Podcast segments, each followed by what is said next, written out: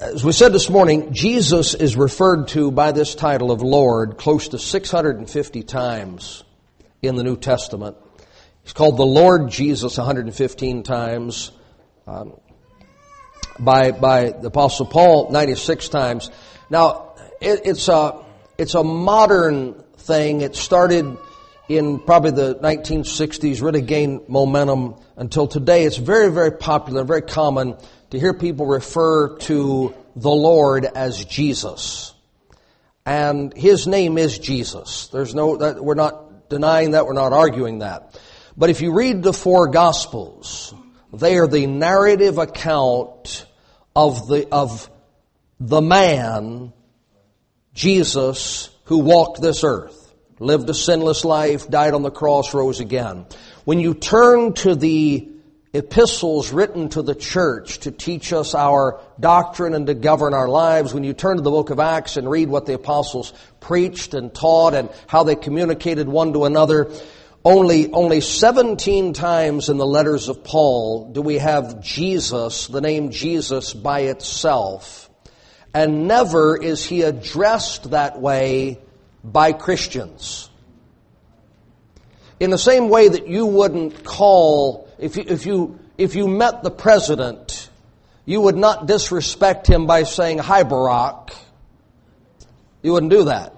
If you, if you are uh, sitting in your living room and you're a child, you wouldn't call your father by his first name. You wouldn't, you wouldn't address him that way. You would say Mr. President, or you would say Father, you would say Dad. And so, uh, Jesus, uh, that's his name, but he's referred to as Lord 144 times. In the Pauline epistles, he's referred to as the Lord Jesus 96 times, and the name, as we said, the name Jesus appears but less than 20 times, and that's in reference to his humanity. He's never addressed that way, he's never preached that way. And so, uh, the, the, the, uh, Philip joined himself the Ethiopian eunuch, and the Bible says he preached unto him Jesus, but when he got down to giving him the gospel, he, he wanted to know, do you believe that Jesus Christ is the Son of God? And so we don't want to, we don't want to split hairs, but we want to be biblical. We want to be doctrinal.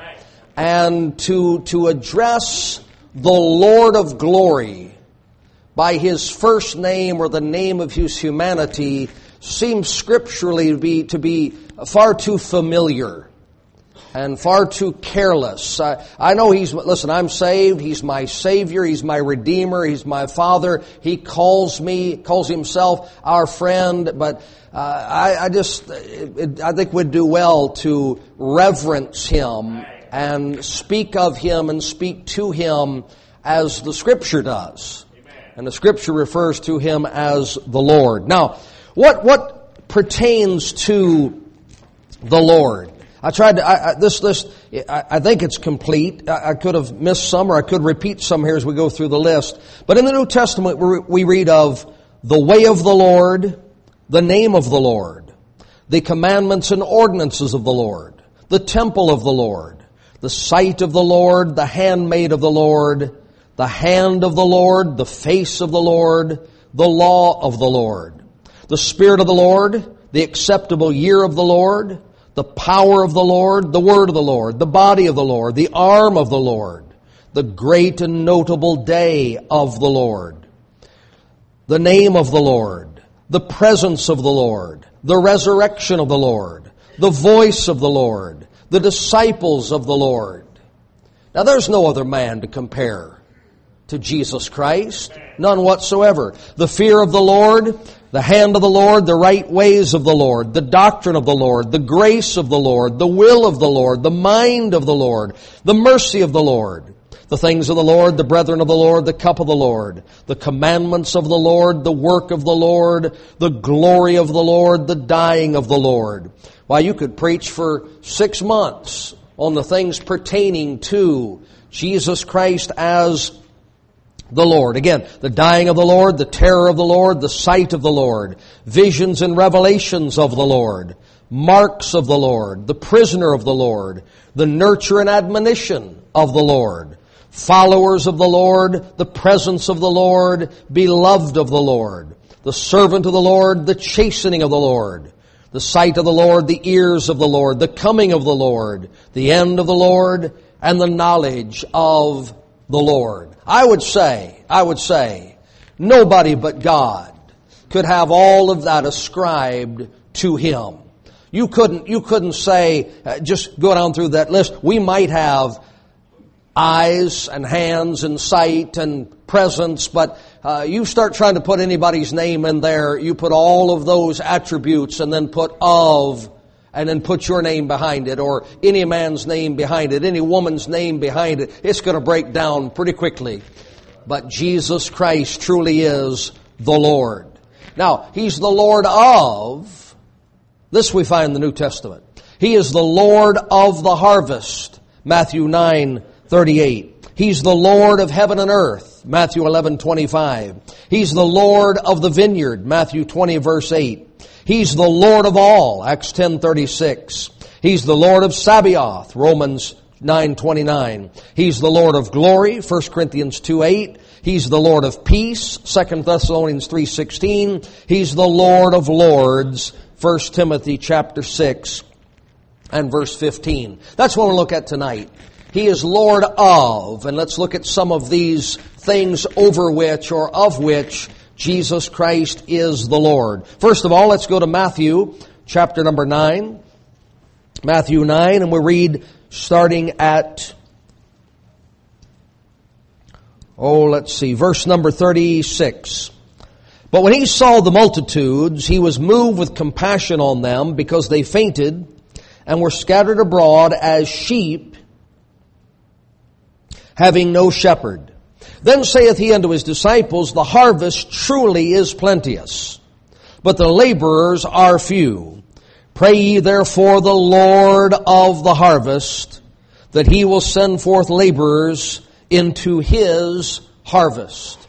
Then, continuing on, chapter 10. And when he had called unto him his twelve disciples, he gave them power against unclean spirits to cast them out, and to heal all manner of sickness and all manner of disease. Now the names of the twelve apostles are these, and he gives their, their names, and then instructs them down in verse number five, these twelve Jesus sent forth and commanded them saying, Go not the way of the Gentiles, and into any city of Samaritans enter ye not, but go rather to the lost sheep of the house of Israel, and as you go preach, saying the kingdom of heaven is at hand. Now, they're, they're not to take the message of the kingdom of heaven to anybody but Israelites.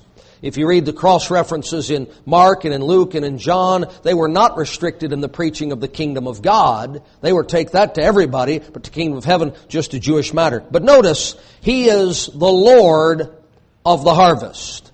There are, according to verse number 37, there is a plenteous harvest. There are many, many, many of these sheep wandering about, or these people wandering about as lost sheep. And the trouble is, there are more lost sheep out there than there are people to gather them in. There are more fields to be harvested than there are laborers to work in the harvest field. Interestingly, he didn't say so try to rally people to go get sheep. Or try and talk people into going out and harvesting. He said, no, go to the Lord of the harvest in prayer. And pray to the Lord of the harvest to send forth laborers. And the reason for that is, is well, I started to say it's simple, but the reason for that is significant. First of all, the Lord of the harvest knows more about the need of the hour and the qualifications for service than I do, than you do. And it, it could be that we could get all these people to say, I'll go out there and I'll do the work and I'll labor in the vineyard, but they may end up just trampling down the vines and doing, uh, doing a great deal of damage and a great deal of harm. Or it may be, it may be that while we're so busy sending people out into the harvest because we think they're fit or we think they're qualified or we're pushing out there because, because we, we know somebody needs to go, that we're urging others to get into the work because we're not busy in the work ourselves. Could be. But I know this. I'm certain of this. You could not, you could not go to the Lord in prayer on a consistent basis, you could not go to the Lord in prayer sincerely and speak to Him of the great need for laborers and of the great harvest that is waiting and of the great uh, desire for souls to be saved and brought to Jesus Christ, you couldn't pray that way for very long without recognizing yourself called to labor in that harvest field. Now I could tell you, you need to go out and witness to lost people and get no burden for them whatsoever. I could tell you that the fields are white unto harvest and somebody needs to go and not be the least concerned about all those people dying in their sins and, and stepping out into eternity without Jesus Christ. But if you began to pray for God, oh Lord, you've got to send people. Oh Lord, there's such a great need. Oh Lord, those people are dying in their sins. Oh Lord, somebody's got to go and tell them. How long could you pray that way before He assigned you a place in that harvest field? And so there are places where he says go into all the world and preach the gospel. But there are also places where he said, you know, why don't you pray to the Lord and see who he might send? Why don't you pray to the Lord and, and tell him what a great need there is for workers in the field and watch and see what just might happen in your life. And, and I, I'd say this, if the Lord sent you into the harvest, you're liable to stay there longer than if I send you into the harvest. If you go because prayer to God for lost souls created in you a burden to reach lost souls, that's probably going to have a greater impact on your life than any sermon a preacher could preach in a, in a meeting on evangelism. Now, look at John chapter number four. So he is the Lord of the harvest. He, he oversees it. Uh, John cha- chapter number four. And the Bible says here in verse 34. Jesus saith unto them, My meat is to do the will of him that sent me and to finish his work. Say not ye, there are yet four months, and then cometh harvest. Behold, I say unto you, lift up your eyes and look on the fields, for they are white already to harvest. Obviously, he's looking at a different field than physical uh, crops of grain and, and so forth. He's looking at souls. There is a set time to harvest grain. There is a set time to harvest fruits and vegetables, but there's no set time to harvest souls. He said anytime you look, you'll see souls out there waiting to be harvested. And Bible says in verse number 36, And he that reapeth receiveth wages and gathereth fruit unto life eternal, that both he that soweth and he that reapeth may rejoice together. And herein is that saying true, one soweth and another reapeth. I sent you to reap that whereon ye bestowed no labor. Other men labored, and ye are entered into their labors. Okay. This is not a passage where Jesus is called the Lord of the harvest, but this is a passage that helps us understand Jesus as the Lord of the harvest. Now, let, let's, let's just take it in the physical sense. Boaz. Back in Book Ruth, Boaz is the Lord. The fields all belong to him. And he assigns workers to work in his field. He tells them what part of the field to work in. They, he tells them how to treat the fellow workers, how to treat Ruth, the stranger that's come into the field. At the end of the day, the grain belongs to him. At the end of the day, he determines the wages and who gets paid and who gets to come back to work the next day. Look, he is the Lord of the harvest. It is enough for those workers to have a place of employment. How much better to have a place of employment where the Lord of the harvest or the, the owner of those fields is a gracious man and a kind man and a merciful man as Boaz was. Now, let's, let's apply that to the Lord Jesus Christ. What a blessing just to be able to serve Him. But if He is the Lord of the harvest, He appoints our place of service. He appoints the extent of our service. He's the one that determines our wages. We sing that song, Bringing in the Sheaves. He, he's the one that lets one man labor in a, in a fruitful field and another man toil away in what seems to be a barren field. One plows and one waters and God gives the increase. It's His harvest field. And so if he's the Lord of the harvest, we should not be competing for one another over who's the greatest soul winner or, or who has the, the largest amount of grain to stack into the barn at the end of the day or who's going to get the greatest wage and the greatest reward. He's the Lord of the harvest. He might send you to a town like this one where you spend decades plowing fallow ground and reap very little in return. He might send you to a place like the Sarahs are laboring where in 20 years 300 and some churches are started through, through just, uh, it seemed like the seed falls on the ground and up pops a, a fruitful harvest. That's not our concern. None of us is the Lord of the harvest. He's the Lord of the harvest. Now, if He says the fields are white unto harvest, mine doesn't have to be, but some fields are. The row I'm plowing doesn't have to be, but He's not a liar. The fields, His fields, are white unto harvest. There might be a dozen saved in Atlanta today and a thousand saved in Beijing. That's the Lord's business. There might be 500 saved in Los Angeles today and only 10 saved in, in Korea. That's the Lord's business. But all of us are to yield ourselves to the Lord of the harvest to sow seed and to labor in the field and to rejoice that Praise God, we get to work for such a wonderful employer. Now, what will the reward be? What will the payment be at the end of the day? I don't know, but it'll be fair. Fair according to the Lord of the harvest. You remember you reading the Gospels? Some men went to work first thing in the morning and labored 12 hours in the field and got a penny. You know why? That's what the Lord agreed to pay them. Another man didn't go to work until five in the afternoon and clocked out at six that afternoon and he got a penny. You know why? That's what the Lord agreed to pay him. They both got a day's wage. Well, one man did more work than the other. Well, that's alright. He's the Lord of the harvest.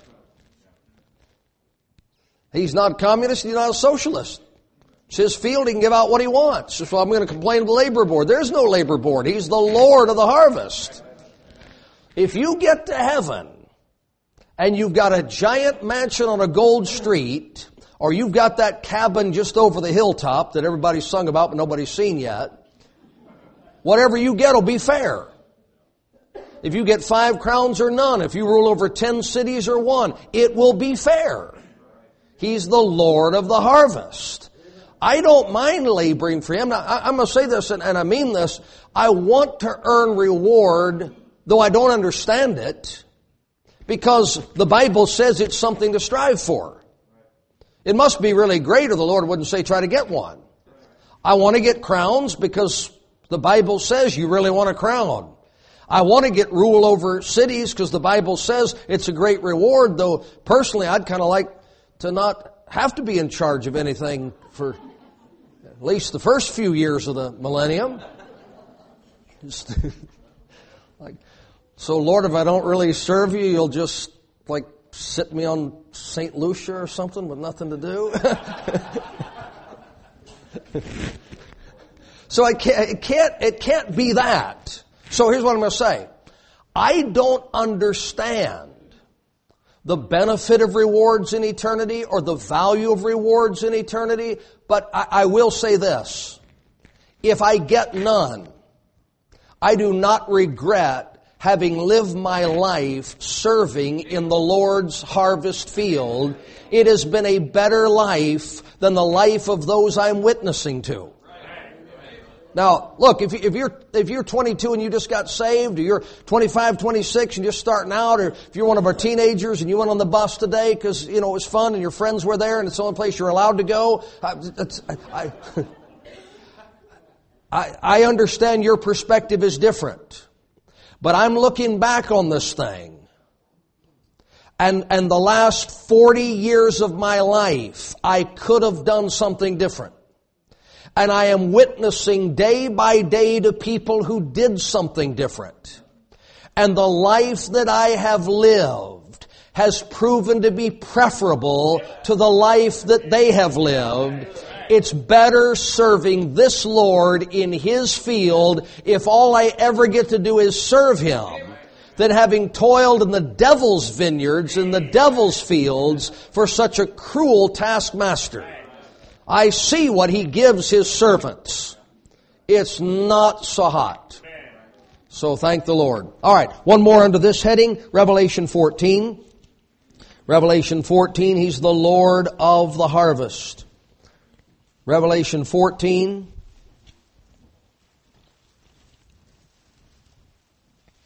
And verse number 14. And I looked and behold a white cloud, and upon the cloud one sat like unto the Son of Man. We know who that is. Having on his head a golden crown, and his hand a sharp sickle. And another angel came out of the temple, crying with a loud voice unto him that sat on the cloud, Thrust in thy sickle and reap, for the time is come for thee to reap, for the harvest of the earth is ripe.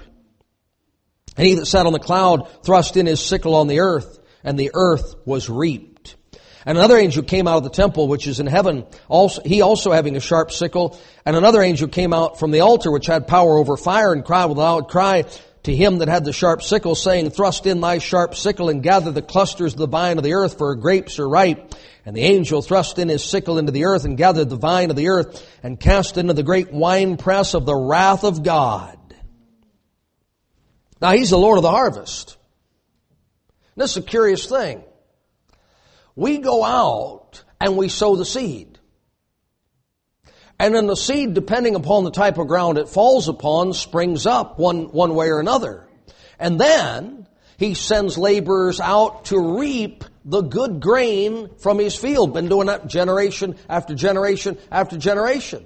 And they come back, the workers come back, so there's, there's tares out there, you want us to cut them down too? He said, no, you leave them alone.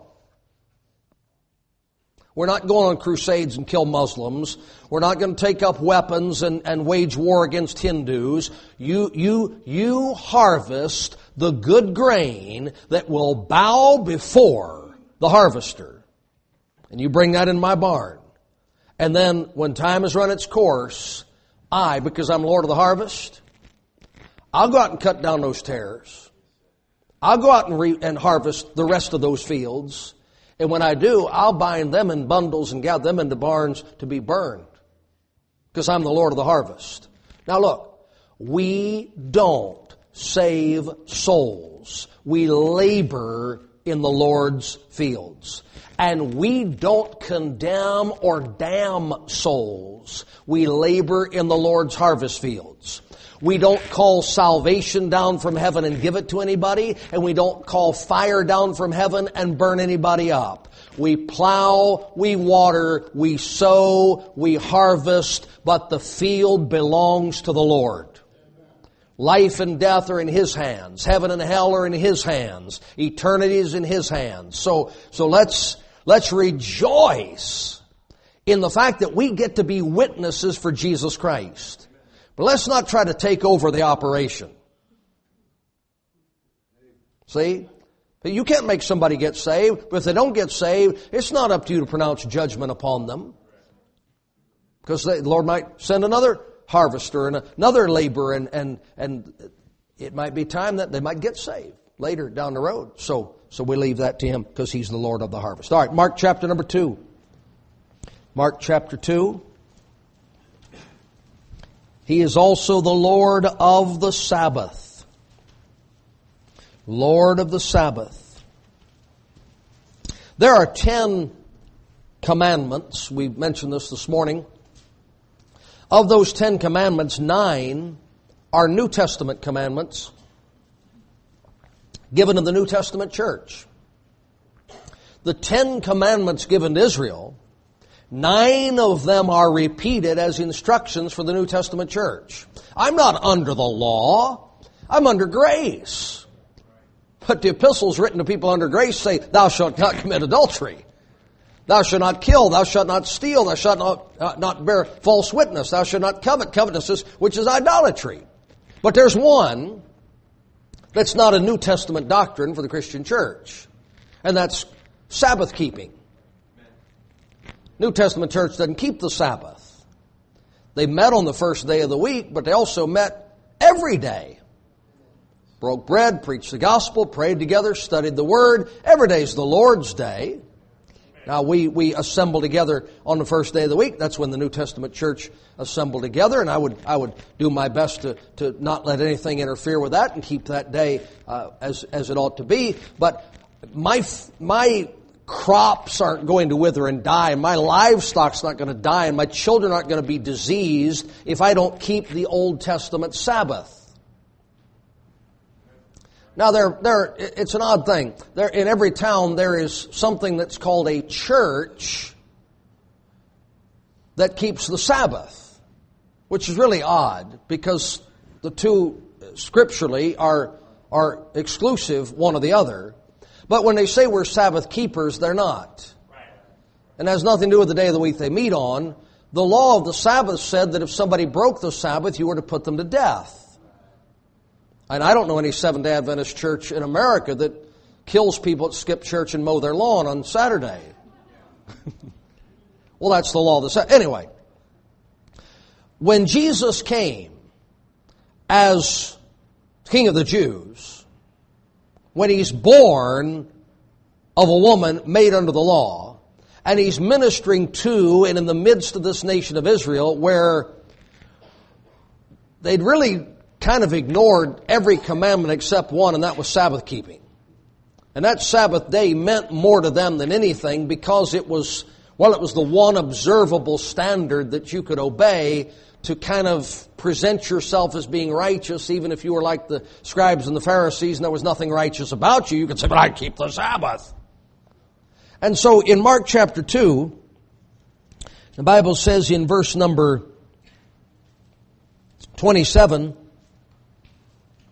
and he said unto them, The Sabbath was made for man, and not man for the Sabbath. Therefore the Son of Man is Lord also of the Sabbath.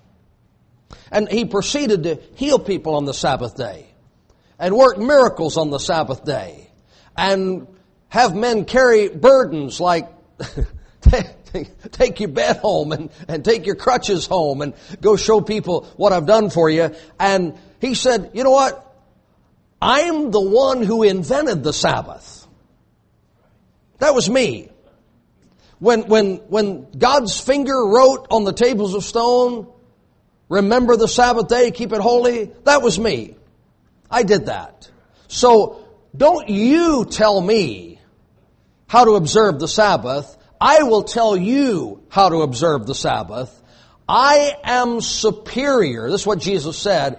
I am superior to the religion that I established.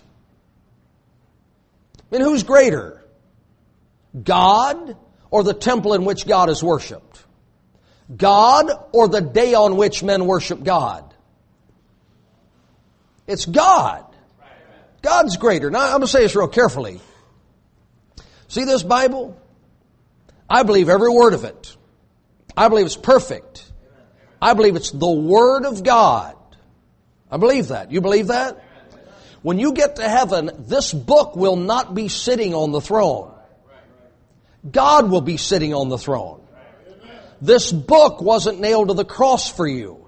Jesus was nailed to the cross for you. This book didn't rise from the dead. Jesus rose from the dead.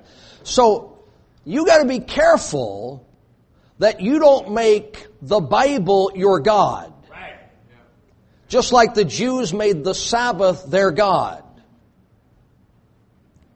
I'm trying, I'm, listen, I want you to read the Bible. But if you read the Bible and don't pray, you've got a relationship with a book, but you don't have a relationship with the author of the book. If you study the book, but you don't do what the book says, you have an intellectual relationship with the manuscript, but you don't have a, an active working relationship with the author of the manuscript. And so when Jesus came, he said, look, you guys got all these rules and regulations for the Sabbath, but the Sabbath was supposed to be the day when you fellowship with me. And I'm right here and I'm not seeing any fellowship with the Lord. I'm seeing people bound by their, by their strict adherence to a commandment but the, pur- the purpose of the seventh day of rest was so you could worship me. And here this man just got healed, and he's praising and worshiping the Lord, and you guys are wanting to kill me? Think about that. Remember the Sabbath day to keep it holy. That's right, we're going to keep that commandment, and we're going to kill you. Well, isn't that one of the commandments? Thou shalt not kill? But they, they couldn't see that. They probably, they probably had a Facebook page where they just said all kinds of horrible stuff about Jesus because he, he, he didn't, and, and they couldn't even see the hypocrisy of it. So he's the Lord of the Sabbath. We meet on the first day of the week. We meet in churches and we study the Bible. And we, but he should be the Lord of all that. We shouldn't just be going to church. We should be going to church to worship the Lord and learn of the Lord and serve the Lord. So, and that's, that's what happened. They, they had, they had the Sabbath, but they didn't have the Lord of the Sabbath. All right. Romans 14. Romans 14. He's the Lord of the harvest. He's the Lord of the Sabbath. Romans 14.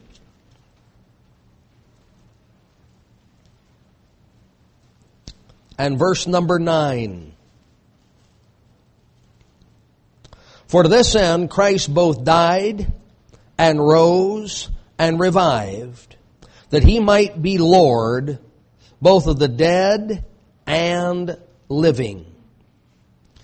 Verse number 11, For it is written, As I live, saith the Lord, every knee shall bow to me, and every tongue shall confess to God. So then every one of us shall give account of himself to God. Okay, you might find it out in this lifetime, and I hope you do. Hope you have. You might act upon it in this lifetime. I hope you do. I hope you have. Jesus Christ is Lord. You might not find it out until after you die. But eventually, everyone will know that Jesus Christ is Lord. Eventually, everyone will acknowledge and confess that Jesus Christ is Lord. See, He's the Lord. He's not the Lord of believers and, and unbelievers have some other Lord. No, He's, He's the Lord. If you're alive or you're dead, doesn't matter. He's the Lord. And so sometimes people, and I think a couple of people asked this morning after service said, well, well don't you mean Jesus Christ is our Lord, but He's not their Lord, speaking to the unbelievers. Oh no, He's their Lord. They just haven't acknowledged that yet. And they will do that in this life and be saved, or they will do that in the next life and not be saved, but He is the Lord of both the dead and the living. Now, now think about this. The Bible doesn't say, believe on our Lord Jesus Christ and thou shalt be saved. To a lost person, the Bible says, believe on the Lord Jesus Christ and thou shalt be saved. Meaning, before you were saved, He's your Lord. And everybody you know that's not saved yet, He's their Lord. And everybody who died lost and stepped out into a Christless eternity, He is their Lord. And at His feet, every knee shall bow and every tongue shall confess that Jesus Christ is the Lord. So He's the Lord of the living and of the dead. I'm okay with that. All right. What else? He's the Lord of lords. 1 Timothy chapter 6. 1 Timothy chapter number 6. So there's only, there's only one Lord. Well, no, at the, at the moment there, there are many lords to whom people bow and to whom people give honor. See, Lord is a title of authority. It's a title of dominion. It's a title of power. you you live in the land of the free and the home of the brave. Whoo-hoo! You have so many lords you couldn't count them all. Code enforcement is your Lord. Housing department's your Lord. Tax assessor is your Lord. Tax assessor is your Lord. Building department is your Lord. Highway patrol is your Lord. Local police is your Lord. I mean, how long a list do you want? If you're married, well, you know, all, all these things. Every one of us have multiple layers of people or groups who exercise dominion over us in some way or another. So when the Bible says in 1 Timothy chapter 6 and verse number 15, which in time, in his times he shall show who is the blessed and only potentate, the king, capital K, of kings, small k, and Lord, capital L, of lords, small l, who only hath immortality. So, there are many kings, but Jesus has dominion over them all. And there are many lords, small l, but Jesus, capital L, has dominion over them all. Now, if that is true, then as the scripture says, we ought to obey God rather than men. And in those extremely rare cases where you have to choose between obeying God and obeying man, and there aren't many. In 66 books of the Bible, there's only maybe three. Well, I can, you know, I can do whatever I want. I'm, a, I'm saved and I've only got one Lord and that's Jesus Christ. No, you got many Lords but he's the Lord of Lords. Now, there was a government order to kill babies in the book of Exodus. And God blessed those that disobeyed that government ordinance. There was a government ordinance that you bow down to the image of Nebuchadnezzar. And God blessed the man who violated that government ordinance.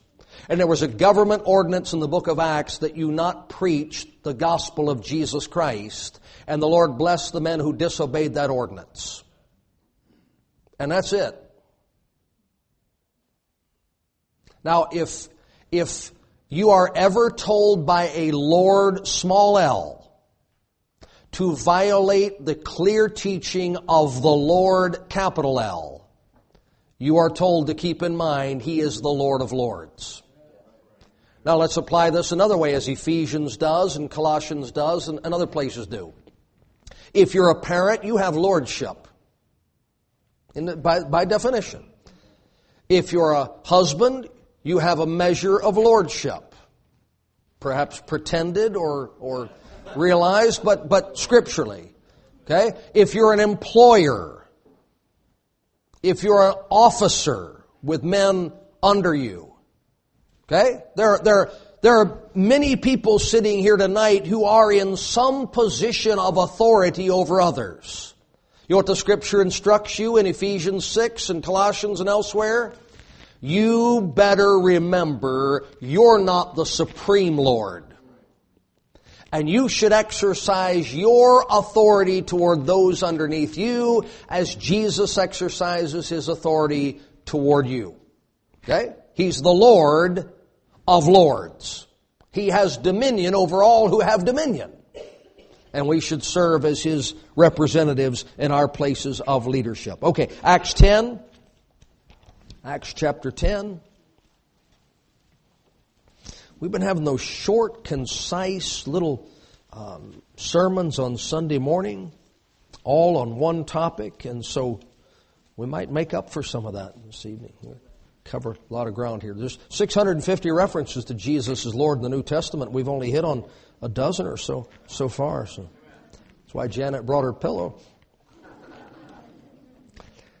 Acts 10:34 Then Peter opened his mouth and said of a truth I perceive that God is no respecter of persons but in every nation he that feareth him worketh righteousness accepted with him the word which God sent unto the children of Israel, preaching peace by Jesus Christ, He is Lord of all. Now look, verse 35, every nation. Verse 36, He is Lord of all. So, we are not, as Christians, we are not multicultural, coexisting people who deny the truth of the Word of God to gain the acceptance of people who don't believe the truth of the Word of God. We will treat all men and women of all religions and of all faiths with kindness and dignity and respect and grace and mercy, and we will as politely as possible tell them if they don't repent of their false religion and trust Jesus Christ as their Lord and Savior, they will lose their soul because whether they are Orientals, or whether they are Africans, or whether they are Americans, or Europeans, or whatever they might consider themselves to be, He is Lord of all.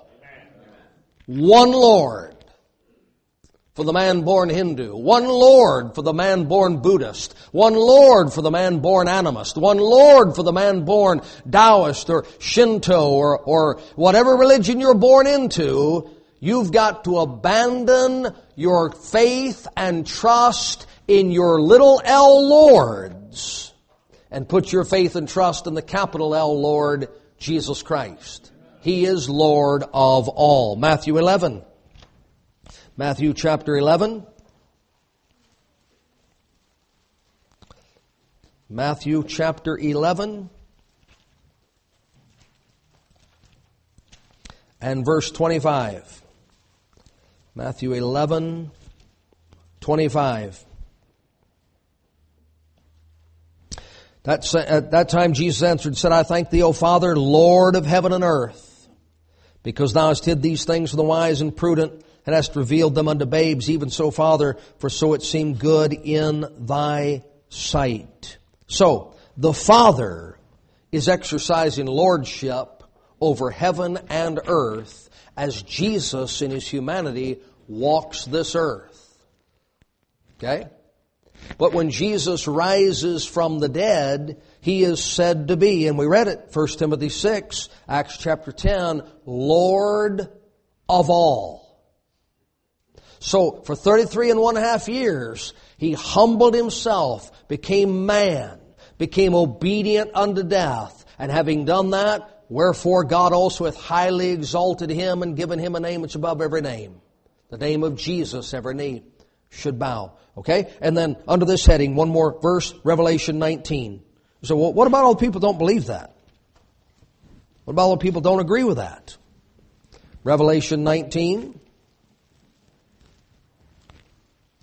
verse 11.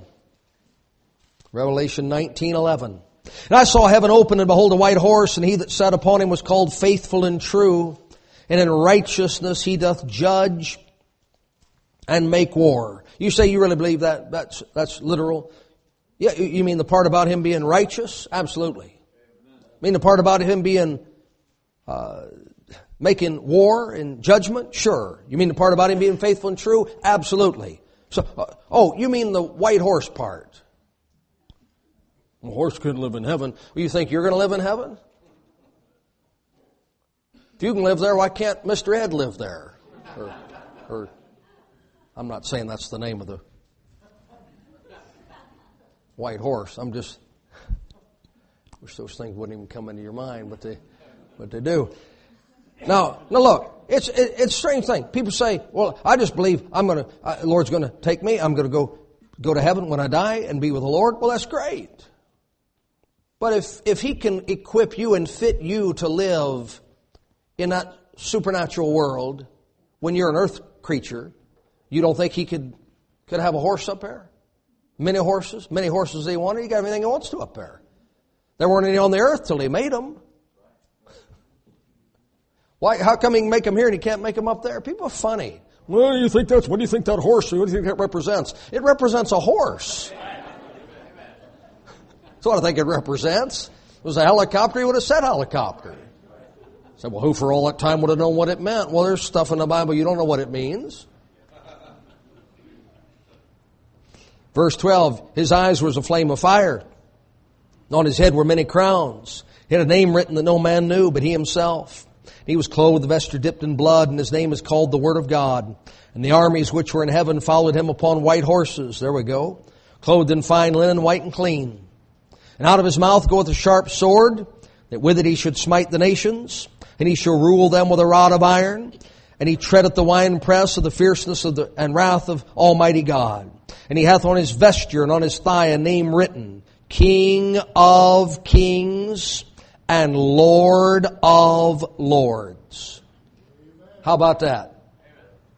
Now, if you don't like him being Lord, it doesn't matter. He is the Lord. And the people of this earth don't want to recognize His Lordship, He will put them in a place where they don't have to.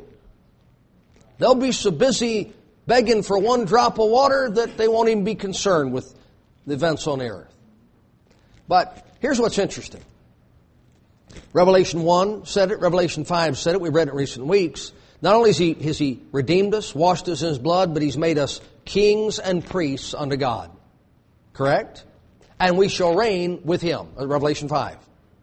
Also says, uh, oh, you were faithful over, well, have rule over 10 cities. You were faithful? Oh, have rule over five cities. Did a little something? Great. Have rule over one city. So, in the millennial kingdom, many of us, members of the body of Christ, or many of you, will have places of authority and of rule in his kingdom.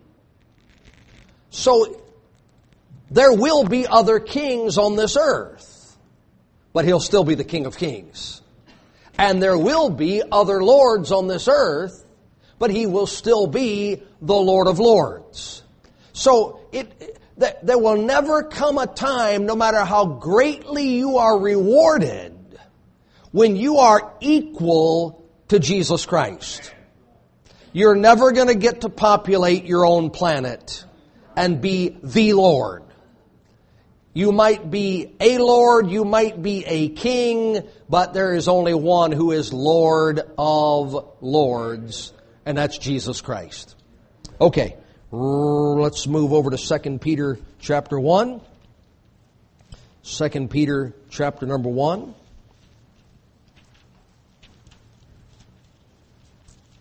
He is Lord of the harvest, Lord of Sabbath, Lord of the living and the dead, Lord of lords. But I like this. Well, I like them all, but I really like this. 2 Peter chapter 1, verse 11. For so an entrance shall be ministered unto you abundantly into the everlasting kingdom of our Lord and Savior, Jesus Christ. Our Lord and Savior, Jesus Christ. Acts 2, Acts chapter 2.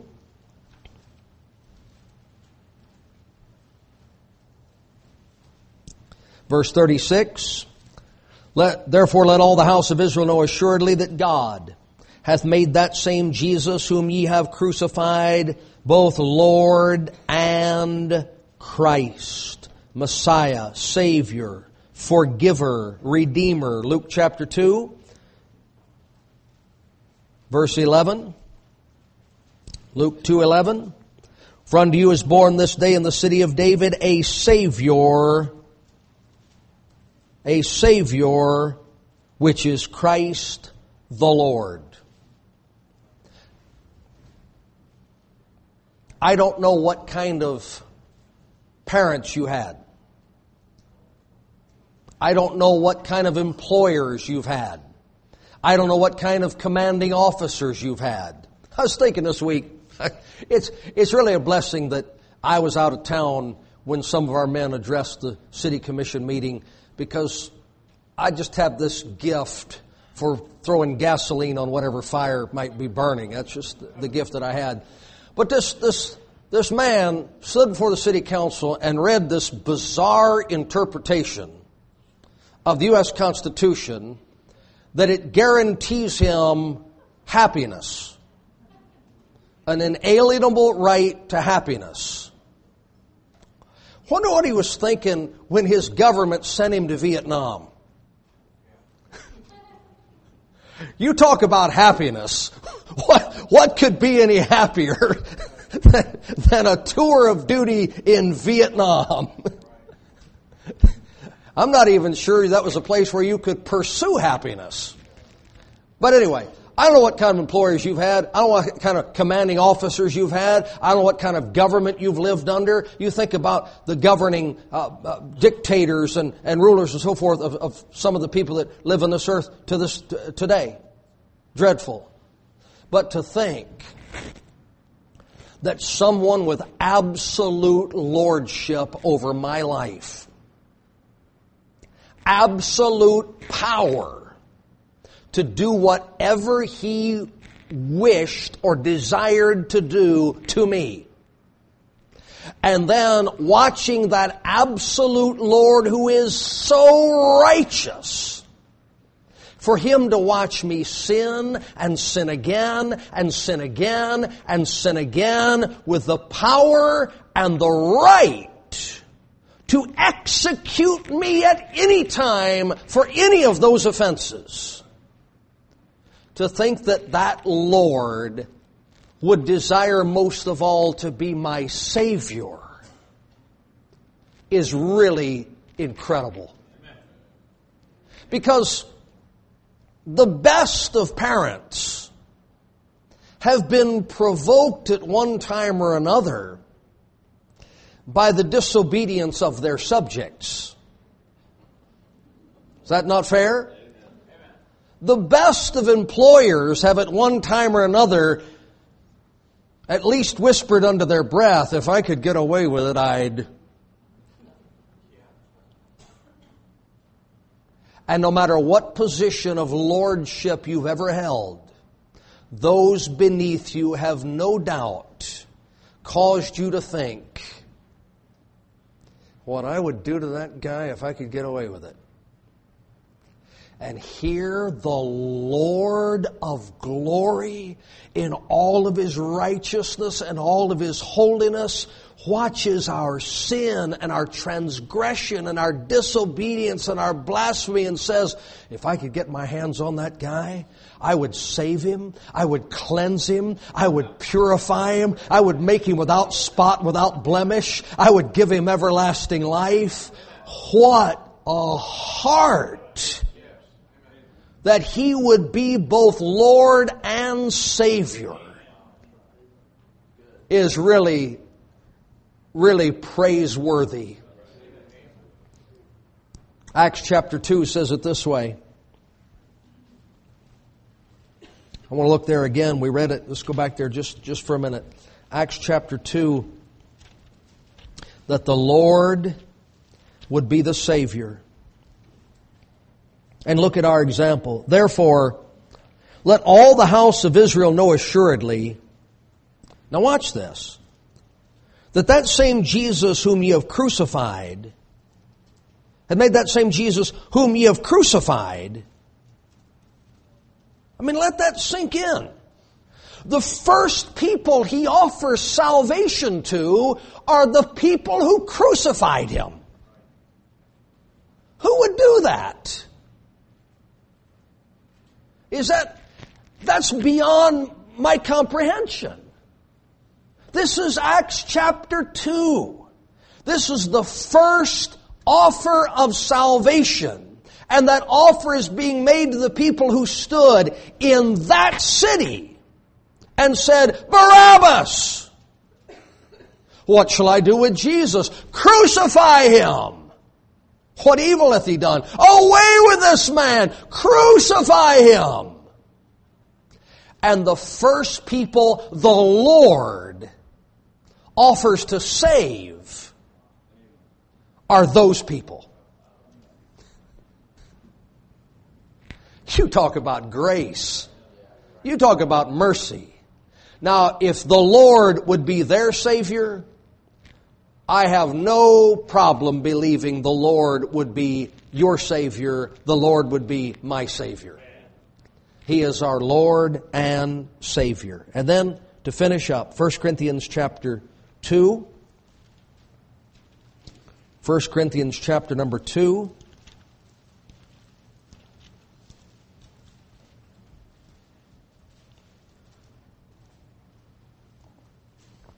Verse 8. Which none of the princes of this world knew, for had they known it, they would not have crucified the Lord of glory. They would not have crucified the Lord of glory.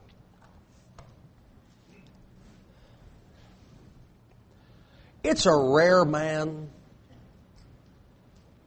that can have dominion and use it properly? Look at how many men are, are abusive toward their children because they can be.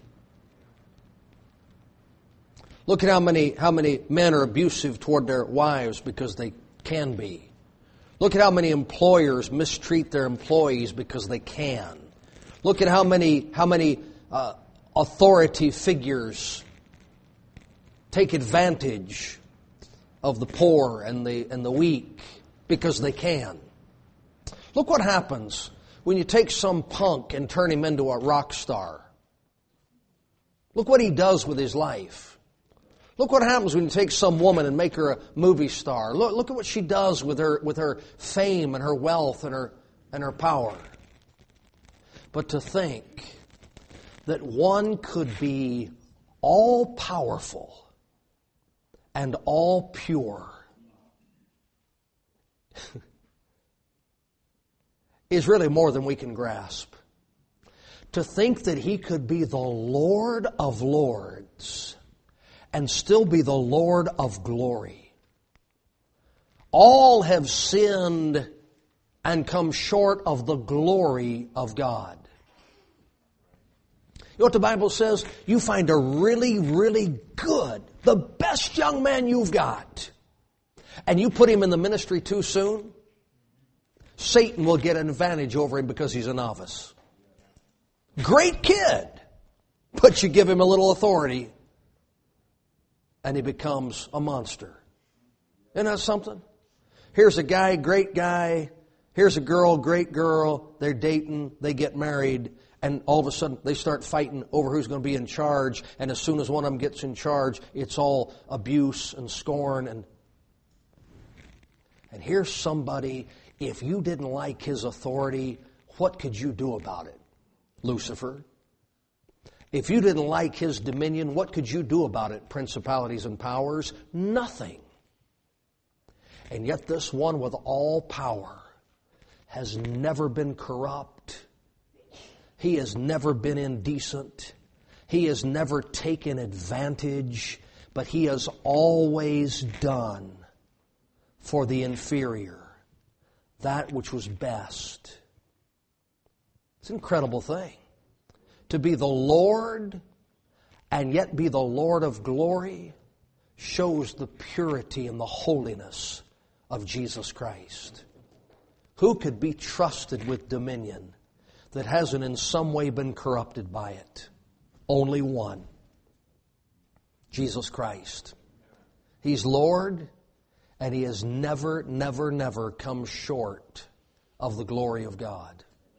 That's why we worship him, adore him, preach him, trust him. He's high above all lords, all kings, all men, all women. Amen. All right. Father, thank you for the Bible. Thank you for the Jesus Christ whom it reveals to our hearts. Father, we we really can't grasp the things that we've read tonight. We really can't take in the depth of their meaning. But Lord, we can leave here this evening with our hearts filled with wonder at the greatness of the Lord of Lords, Jesus Christ. And we ask that you'd help us to keep our hearts and our minds stayed upon these things. In His name we pray. Amen. Amen.